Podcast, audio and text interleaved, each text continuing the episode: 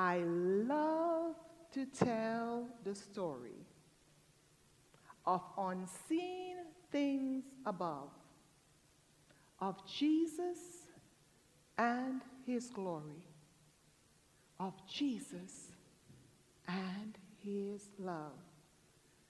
I love to tell the story because I know it's true. Tis be my theme in glory, and nothing else will do. Huh. We have been called to tell the old, old story of Jesus and his love. We have been called to share this story with everyone we come into contact with. And St. Matthew's is going on 76 years, has been telling this story right in this community. And St. Matthew's, by the grace of God, will continue to tell this old, old story of Jesus and his love until Christ returns to proclaim his church. And this is the essence of this summer sermon series that I have been sharing with you about spiritual DNA, becoming who we were born to be. Now, I know all of us think that we were born into this world and we look to the things that we have good about us and we say, that's my purpose in life. But I'm here to tell you that you were born to glorify God. That's the essence. So we started two weeks ago on this sermon series looking at spiritual DNA. We looked at what it is, and we looked at why do we have it. Now you may have to go online and listen to the sermons for the last two Sundays because I'm not going to tell you all of that. Again, we've been here, or you know, and moved on since then. And today we are looking at how do we share it. So just for some of you who were not here, I'll just give you a quick summary you know, we acknowledge that we as the human race, that God created us with a physical nature and a spiritual nature. In our physical nature, God designed it in such a way that we have our genetic coding, our DNA, that helps us to know everything about who we are physically. It is all the things that we inherited from our parents and grandparents and great grandparents, you know, all of the traits that we sometimes like and don't like within ourselves. They are inherited. God designed our DNA so that it can replicate itself, copy itself, so that it passes on from generation to generation. But we also have our spiritual DNA that we came into this world with. And why can I say that? Because the scripture backs it up. That when God created the physical being, God breathed into the nostril of man, and man became a living being. Without God's breath, we would have no life. so, God, who is Spirit, as John 4 24 tells us, God breathed the essence of God being into God's creation, you, me, all the human race. So we carry within us, you know, the blueprint, the essence of God's Spirit within us. We acknowledge in the last two weeks that unfortunately, this, the spiritual being that God breathed within us became marred, it became tainted, it became, you know, something other than what God would have wanted it to be. And we acknowledge the, the core source of that is sin. because we know that from the first creation in Adam and Eve, we know that they chose to exercise their will to disobey God. And we also know that in so doing, they passed on, you know, from that, the spiritual nature from generations to generation up to where we are and where we are going to continue to be. But we also acknowledge in the sadness of that there is good news because the good news uh, was that God loved us so much that God chose not to leave God's human creation in that, in that state. So God provided for God's creation to come back into relationship with God, to be redeemed by God, so we can be who God initially created us to be.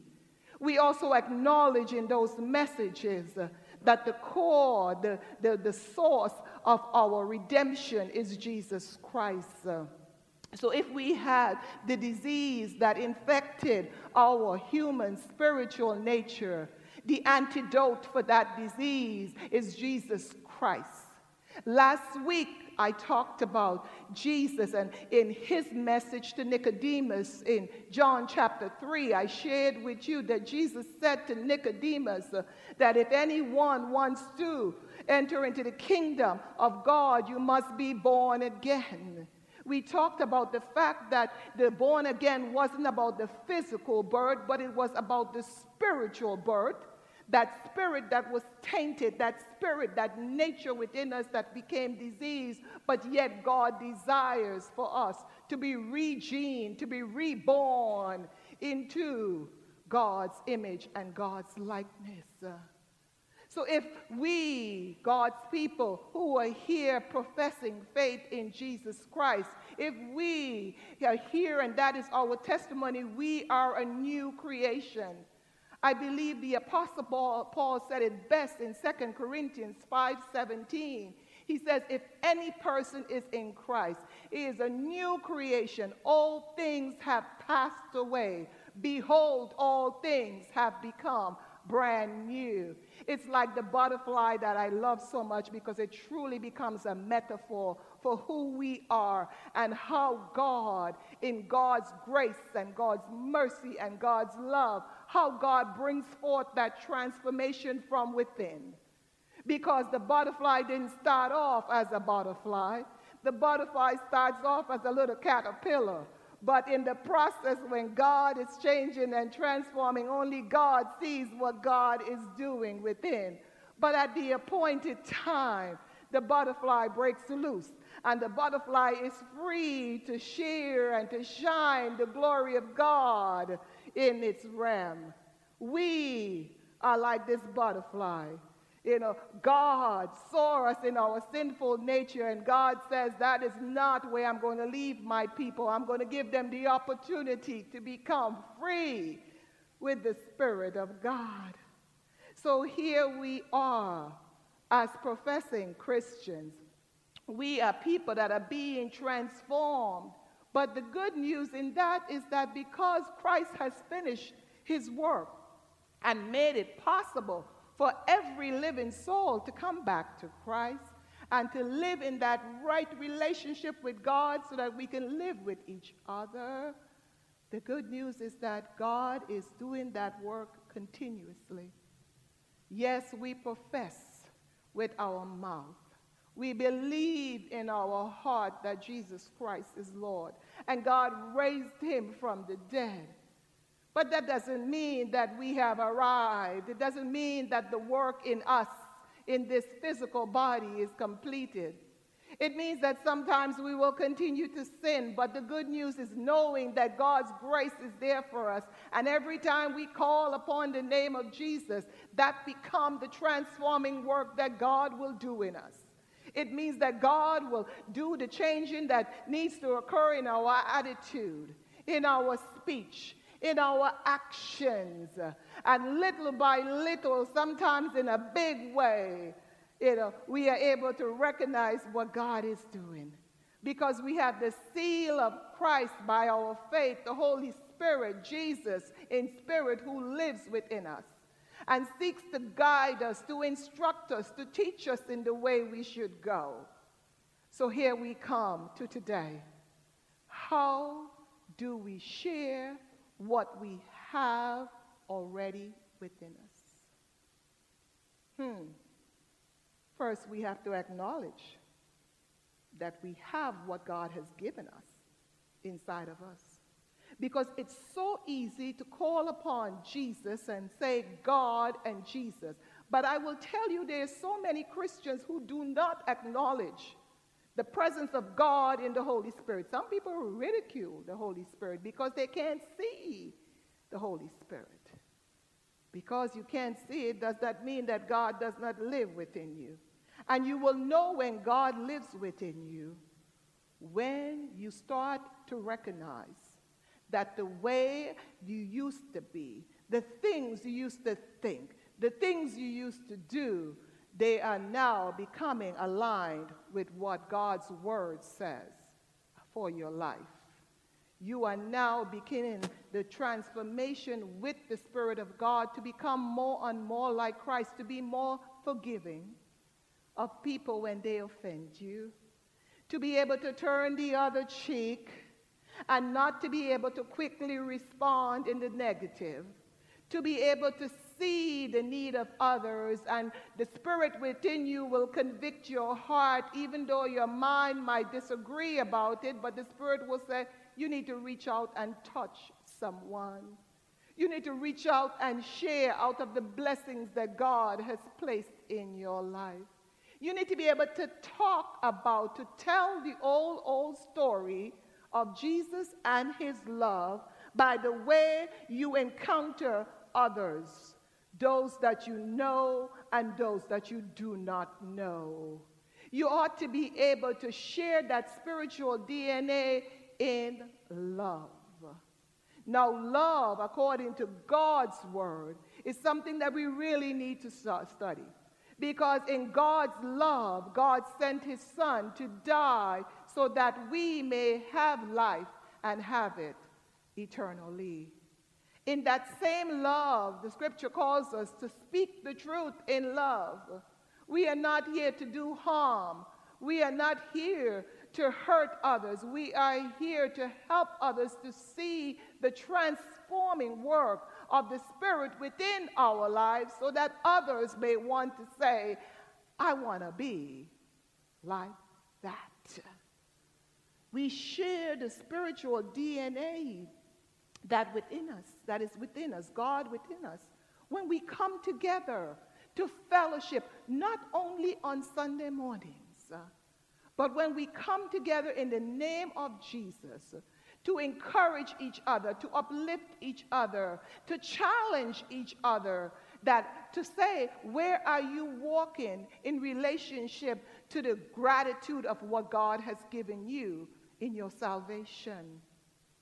We share this spiritual DNA with a smile. I cannot tell you how many Christians I have met along the journey, and I would submit to you, I probably was in that, in that group a long time ago you know, they tell me, yes, I believe in Jesus, but oh my God, there is no joy, no hope of spirit, and I have to wonder what spirit is ruling within. When we know we have Christ within us, we know that we cannot be defeated. We know the joy of Lord is our strength. And please don't get me wrong. Don't think that I am insensitive to the challenges that this world and this life can bring because I live some of that and I can empathize with you, but I'm here to still say, on top of all of that, that God is able.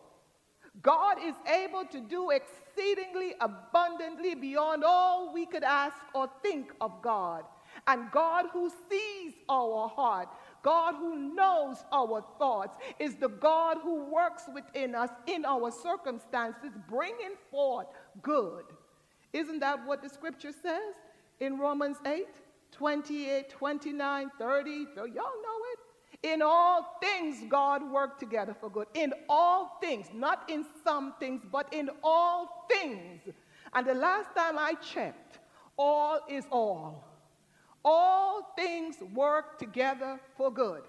And hear it, hear the qualifier for those who love God and those who are called according to his purpose. So I'm here to tell you you are called according to his purpose. Do you love him? Because God will work in spite of our love for God, God will work in our lives. But some things I have learned about this love relationship with God is that the more you surrender you to Christ's reign, the more you say to God, God, I truly need you. Not only when things are bad, but when things are good. And when God, who sees in spirit, sees the spirit transforming in you, God will help you to understand that situation you're going to, that circumstances you're dealing with. God will help you to see it from the divine perspective. And God will allow you to say unto God, Have your way with me, God. You know, for a long time, I would say, I would read the scriptures and I say, Yeah, I understand what you're saying, God. But I realized something, and that was the Holy Spirit having to bring that conviction to my soul. The Spirit had to remind me, Virginia, you are my child, and I love you dearly. But you know what you're trying to do? You are trying to tell me, God, how I am supposed to allow your life to unfold in this world versus the other way around. You were not looking to me and seeing what I am bringing forth so that I may be glorified. It's a big difference. We trying to tell God how our life should be. We, the created beings, trying to tell the Creator how we should live upon this earth. When the Creator has already shown us, told us, and given us how we are to do it. So we share out of the spiritual DNA with the truth of God's word.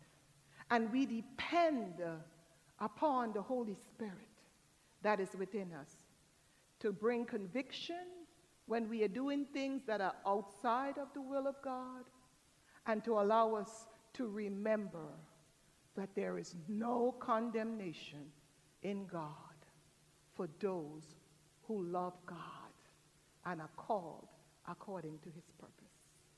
So as we go through this VCI process, we are in the middle of it.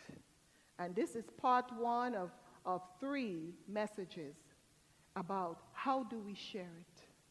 We share it first in love. And we hear the Apostle Paul in the letter to the churches in Asia, one of which included the Ephesians church you know, uh, in that area today is called Turkey. But we hear that Paul, the Apostle Paul, who was imprisoned in Rome at the time when he wrote that letter, we hear him telling the old, old story of Jesus and his love. And you know the Apostle Paul. He wasn't always gung ho for Christ. No, he wasn't always a believer. He wasn't always a Christian. And you can read the beginning of his story in Acts chapter 9 because he had an experience, an encounter with the risen Christ on the road to Damascus. And from that encounter, he became sensitized in spirit because he was then sealed with the Holy Spirit. And he came to understand through the Spirit of Christ in him, in his born again experience. That's when he started to understand who God truly is and what God desired of his life. And he is writing in prison. Physically, he's in prison, but spiritually, he's free. And he's writing to the church and he's saying, Remember who you are. You are one foundation in Jesus Christ. Remember who you are called to be. You are called to be in the unity of the Spirit. It doesn't mean that we will not have disagreements, But when we disagree, we will allow the Spirit of God in love to help us to see how to reconcile this. When we disagree, we will not walk away from the church, but we will come to each other and we'll say, Look, this is the issue. How do we work it out in Christ uh, Jesus? So the Apostle Paul is saying to the, the church then and saying still by the way of the Holy Spirit to the church today you are called in love. You are called to walk humbly with God, humbly with the Spirit, and to walk humbly with each other. You are be patient with each other, knowing that God is doing a work in each of us, knowing that we are all under construction, knowing that that construction will continue until we take the last breath and God calls his spirit back to himself. So we are to be patient with each other. We are to be gentle with each other. I don't look like you, I may not think like you, but we are still brothers and sisters in Christ. And that is the key to everything. The world will tell us a different story. The world will say we need to segregate here by this status. We need to, you know, shun people in this way. The world will tell us everything, but the Word of God tells us the truth. How we are to be with one another. So we share what we have received, which is God in us, regened through Jesus Christ's sacrifice on the cross, and who now lives within us. We share that in the spirit of love. Isn't that what Jesus says in the gospel scriptures that were read earlier? Jesus said, I give you a new commandment Love each other as I have loved you. He says, and when you do that, people will know that you are my disciple. You are now one who is learning how to understand and to apply the spiritual principles of Jesus' teaching in your life. You now are able to shine the light of Christ that is within you so that others may see Christ and glorify our Father in heaven. So, like I said when I told you about this cross, this Emmaus cross, God has sent the message through His Holy Spirit, through me, to you, and I don't know who you are. But my role is to be obedient to what I have received. God, Christ, is counting on us. We all have the gift within us. It is expressed in different ways in different services. But as, as Paul said in Ephesians, the gift is so that we can build each other up. The gift is that we can do the ministry that God has called us to. And we are to do it in love. So, whomever you are that is going on this Emmaus walk, know that you will not be going alone. Know that you will go, be going because the Spirit has called you to that particular experience. And it's just not to experience it for you, it's to experience it so that now you come back to your church community and you share that with anybody that God brings before you.